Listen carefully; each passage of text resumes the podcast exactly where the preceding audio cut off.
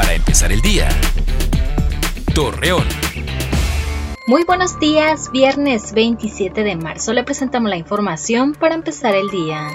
Como parte de las acciones que se están tomando para evitar que los ciudadanos acudan a lugares públicos, Adelaido Flores, subsecretario de Seguridad Pública del Estado en La Laguna, informó que en Semana Santa se mantendrá un operativo de seguridad con el fin de que las personas no accedan al Cerro de las Noas.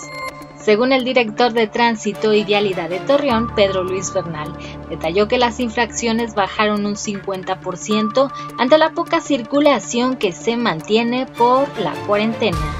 Debido a que algunas personas continúan laborando, Manuel Acuña, director de Salud Municipal de Torreón, invita a la ciudadanía a adoptar protocolos de higiene en sus viviendas. Para este fin de semana, la Comisión Nacional del Agua pronostica en la comarca lagunera clima cálido, viento moderado y cielo despejado a nublado.